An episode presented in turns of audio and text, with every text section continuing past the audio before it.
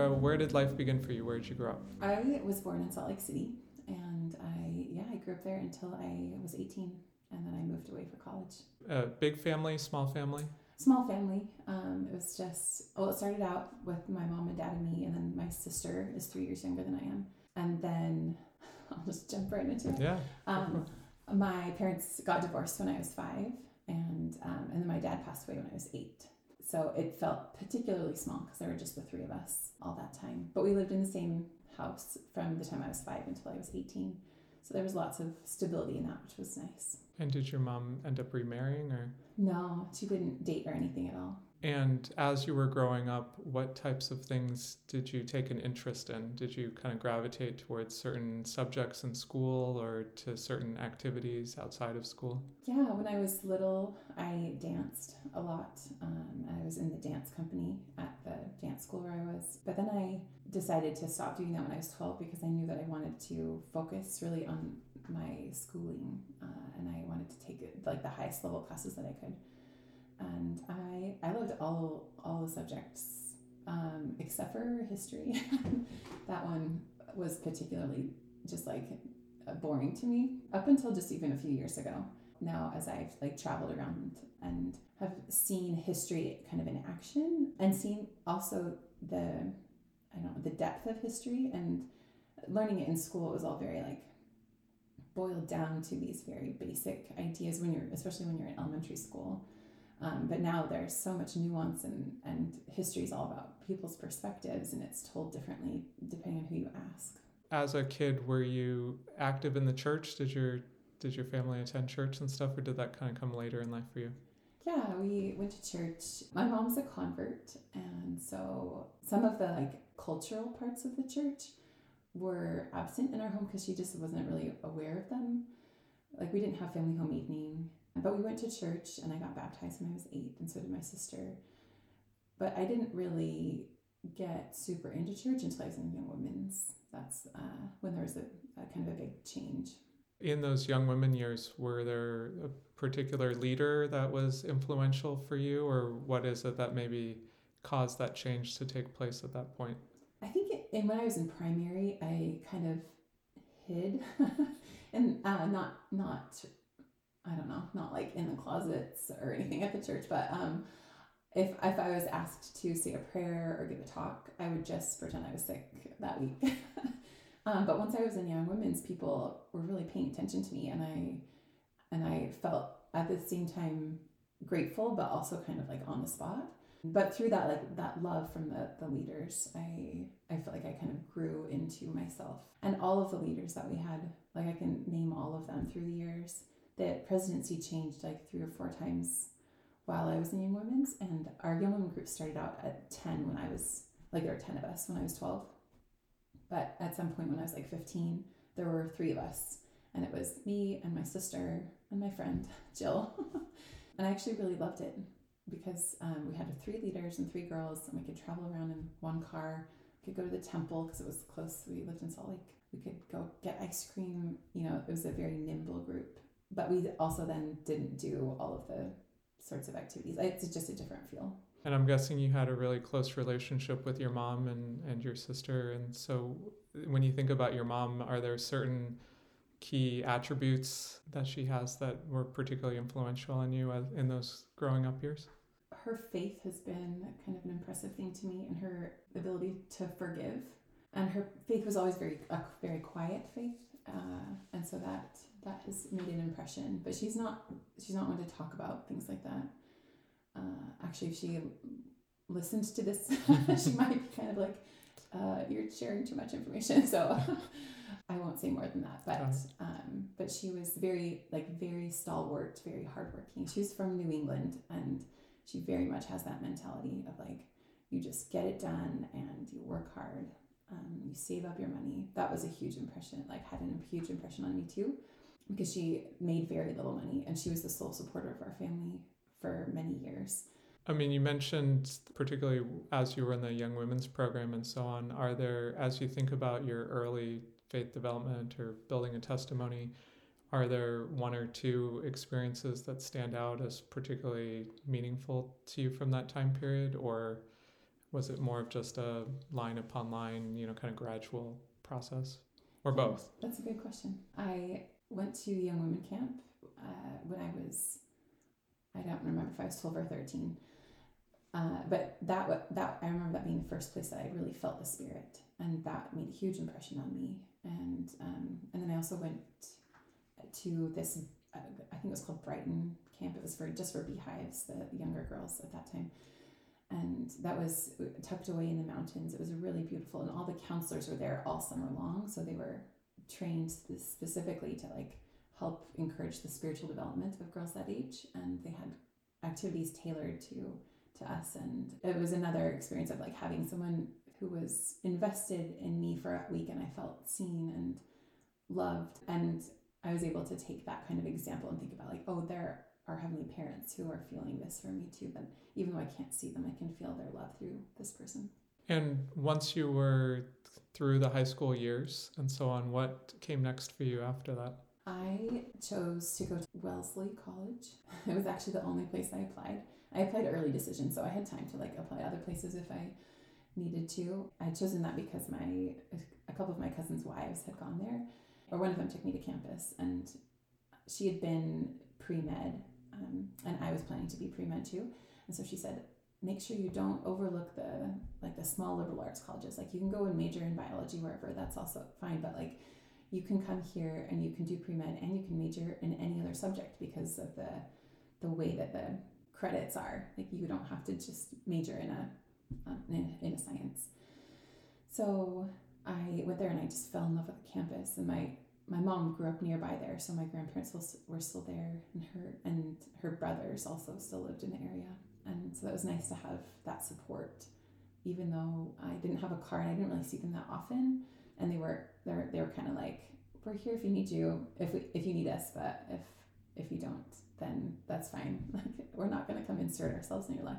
It was just such an amazing experience. I was definitely very homesick that first year, but uh, I think that now I know that that when I move places, I will feel homesick for a year, and and that's okay. It's not bad to feel that. How did the wards and stuff like that work out in the Boston area with students? I know that you know there's a handful of wards in Cambridge, for example, with Yeah. the student wards there. But if you're a student at Wellesley, where do you end up going? That we're assigned to that ward too. That's in Cambridge. I feel it like it's like a breath, right? Like it breathes. Sometimes there's one ward, sometimes there are two wards. So when I arrived there, they had just expanded from one undergraduate aged ward to two. So that meant that all of the Boston students were in one ward, and then all of the not Boston students, so anyone outside of there, were in the other ward. Um, which I was kind of disappointed by because I would meet people and I'd be like, oh, you're in the other ward. I guess I'm never going to find out like who you are. um, and since I didn't have a car, it's it really like made a difference where I could go, like what access I had to things. But I did. There was a bus from Wellesley that went into Cambridge, and on the weekends it went into Boston too. But I mostly took it to Cambridge and then got out there and walked to to church, which was right near Harvard Square. And when you think back on those college years, are there certain experiences that you had, not necessarily spiritually related, but just in general, that you look back on particularly fondly or that were really important to you in your life? The one that stands out the most as I'm thinking of it right now, well, I mean, beyond meeting Jonathan, which is one thing I did there, um, but I studied abroad for one semester my junior year in Italy, and Italian actually ended up being my major. I, I loved it. It was such a profound experience. And while I was there, I found the ward. Actually, it was a, a branch at the time, but since then has grown into a ward in Bologna, in the city where I was. And so I would walk. I think I yeah, I think I walked from my dorm on Sunday mornings over to the church building, and it would it was funny because I would walk past the soccer stadium, and on days when there were games, it was pretty busy and crazy. And then I would arrive there, and it, I loved that process of kind of walking and, and getting into my own thoughts and just observing everything around me. Uh, and when it was usually it was usually quiet, not many people were out in the mornings, and it was getting cold because it was going from like September to December and I loved connecting with those people there and learned just how like how the church is run in at least in that one little pocket but it's different than how it is in the United States to see, especially a branch where there are very few people and everyone's doing all they can and there's no one to play the piano. And I tried a little bit to help out, but I am not awesome at the piano. But I I was able to like learn how to pray and gave a talk and I think I even gave a lesson once. Um, so it was yeah, just a lovely experience. Now, did learning the language come about as a result of doing the study abroad, or had you already been learning Italian before going there, or how did that kind of work? Yeah, when I was in high school, there was some moment where I decided I am going to learn Italian. And so I took a class with my mom at, at the school. It was like the adult school in the evenings. And and then she and I also went to Italy uh, for a few weeks with this program where we stayed at, we were home hosted in Florence and then um, went to school in the daytime. And it's funny to look back on that because it took so long to just get through the very basic things. And and i think that's kind of how it happens with all languages. Like takes weeks and weeks as you like get your bearings of like what how is this structured? Um, but since i had that tiny little base it helped me when i started taking italian 101 uh, when i first got to wellesley so i knew i wanted to take italian and so then i did that and i i started out wanting to major in biology but i decided i liked italian way better And then you mentioned meeting Jonathan out there. So how did that come to be, or how did that go down? Yeah, he he was on his mission when I was a freshman. So I met him at the beginning of sophomore year. So it was my sophomore year and his too. I was dating someone still in Utah, so which kind of took the pressure off of all of the all the social situations, and I kind of liked that um, because it was like, well, I can't date you, so we can just be friends first. And that was actually really good because then we became friends and slowly went on just like a couple dates after I broke up with that Utah boyfriend. Uh, but then I went and studied abroad and then I came back and then he was dating someone else. So the timing all worked out for us to start dating like our senior year. It was kind of one of those kind of fairy tale things in my mind because I joked with my friends, like, oh, I'm going to go to church with these Harvard boys and I'm gonna marry one of them and we just laugh about it because I was totally not planning to get married until I was much older. And then as as our relationship unfolded and we thought about our priorities um, and how we wanted our life to look, we decided that getting married would be great. Was there a certain inflection point where you guys decided to go from being friends to something a little bit more serious than that, or?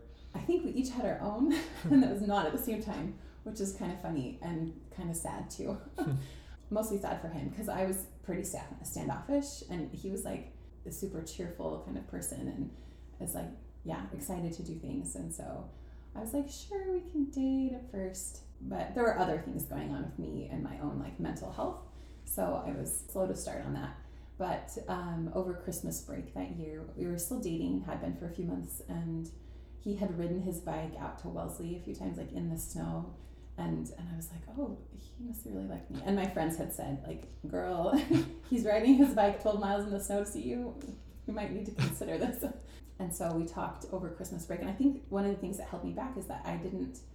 I I had my plan. I wanted to go to medical school, and I was signed up for the MCAT, and and I was going to take a year off and, and do research, like with a doctor at a hospital. I'd already interviewed for it in Boston. He and I were talking one day and I wanted an assurance that like if I make this choice, are you there to support me? Because I know that a lot of marriages don't make it through one person going to medical school. And um, and he said, Yes, absolutely. And that released that worry from me enough for me to actually think more clearly about what I wanted to do. And then I decided to not go to medical school. Um, if I had even gotten in, like I hadn't gotten in yet. So it was a great way for me to be able to kind of like expand my vision because I had been very determined to do this thing I learned that it was okay to look at some different options. So, what was the thing that you ended up doing that was not medical school? well, I, I graduated that summer in 2005, and so did Jonathan. And then he had gotten a couple of offers for jobs, and we chose the one that was in Seattle because I had some family there too. Um, and and so when we got to Seattle, I was thinking about different places to work, maybe doing research again. And so, but finding a job when you're fresh out of college can be really hard, especially if you're not doing like interviews as you're as you're preparing to graduate.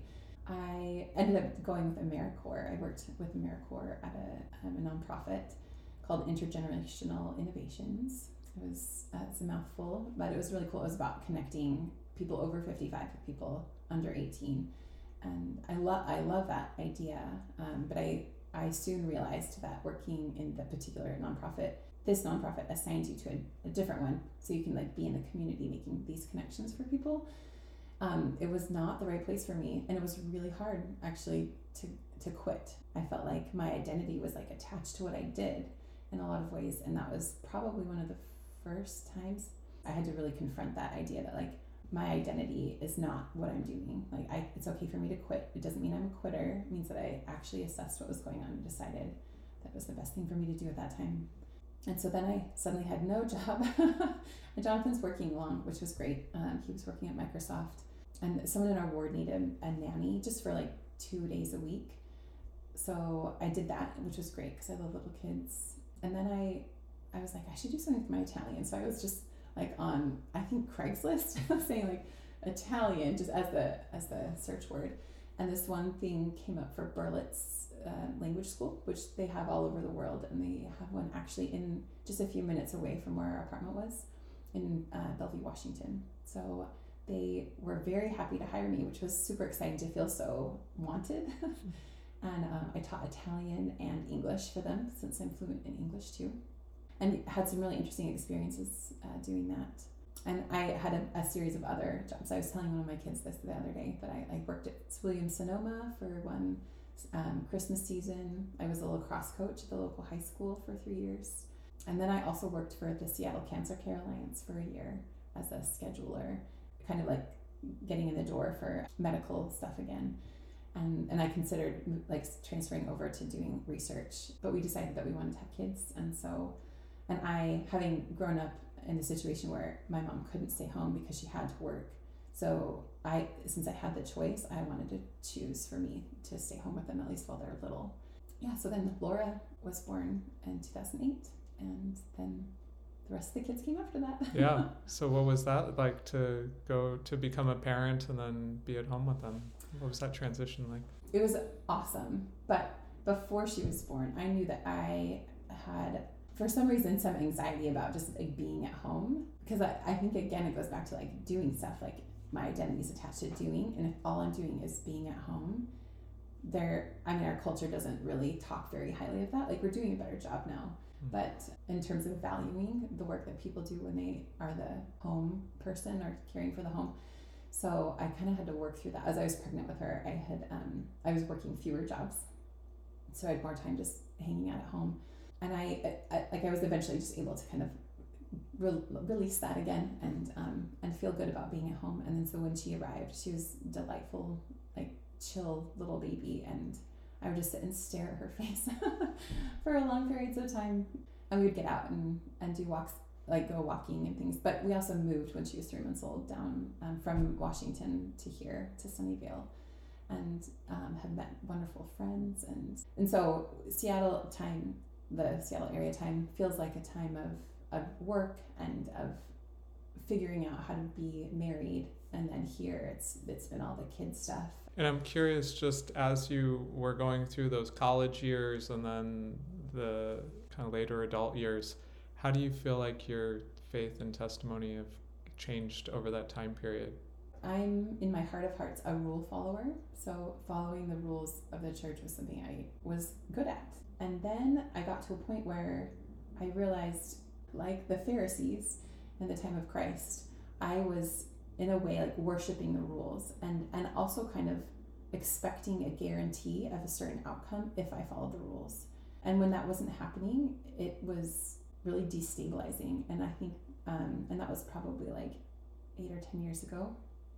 And, but since then, I've been able to expand my faith in these really beautiful ways it, that's helped me to see how much more expansive God is than the God of my childhood, which I um, I've been able to like see the love of God in much more profound ways and how God loves me and how God loves all all His children in the world, and I feel like that relationship is really precious to me.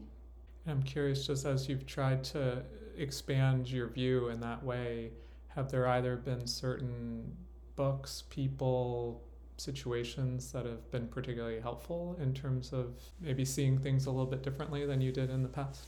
Oh, yes. I love reading. Mostly I read by listening now um, as I drive around all over the place and like fold laundry, do dishes. Um, and one book that pops into my head right away is Eve and Adam by Melinda Wheelwright Brown.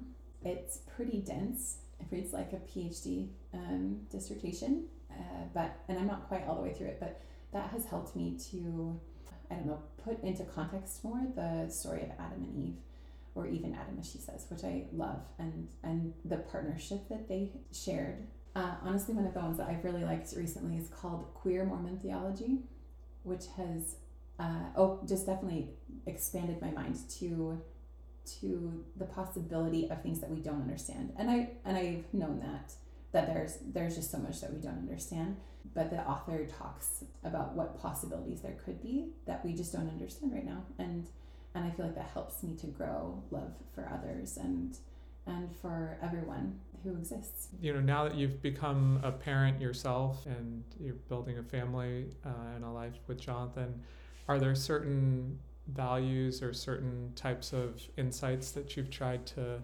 share with your own children or that you've tried to particularly emphasize to them as they've been growing up?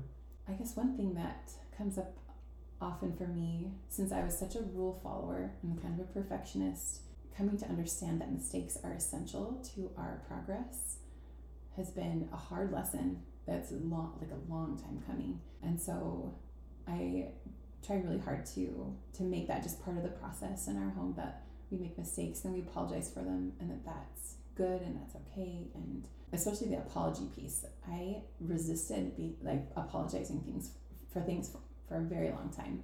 And i don't know what it was that was that hang up but now it's much freer and i can say oh i'm really sorry. I i shouldn't have done that or i made a mistake or that's yeah that's been transformative. I feel like that's something that that is essential to every relationship um, parents and children and spouses. And uh, i mean yeah friends too who knows what the future holds here but just as you think about having been in the work world and now being at home with your kids are you thinking that you potentially want to go back to work at some point or see how it goes? Yeah, I, I've been thinking about that a lot, especially since our youngest went to kindergarten. Um, although I've realized since then that that doesn't mean that I have just like gobs and gobs of free time. It just means I have the six hours of unstructured time that now I have to figure out what to fill it with that's meaningful, that's going to prepare for the time when they are at home. And they do need me a lot. I've been listening to different podcasts and reading some books about what I might like to do. Um, and one of them suggested, like, think about the thing that you love to do now. Can you turn that into something that is a job? And so I thought, I love talking to people. So I thought about like becoming a therapist. I thought, about becoming a physical therapist or perhaps like a speech therapist. So I guess therapist is kind of the theme.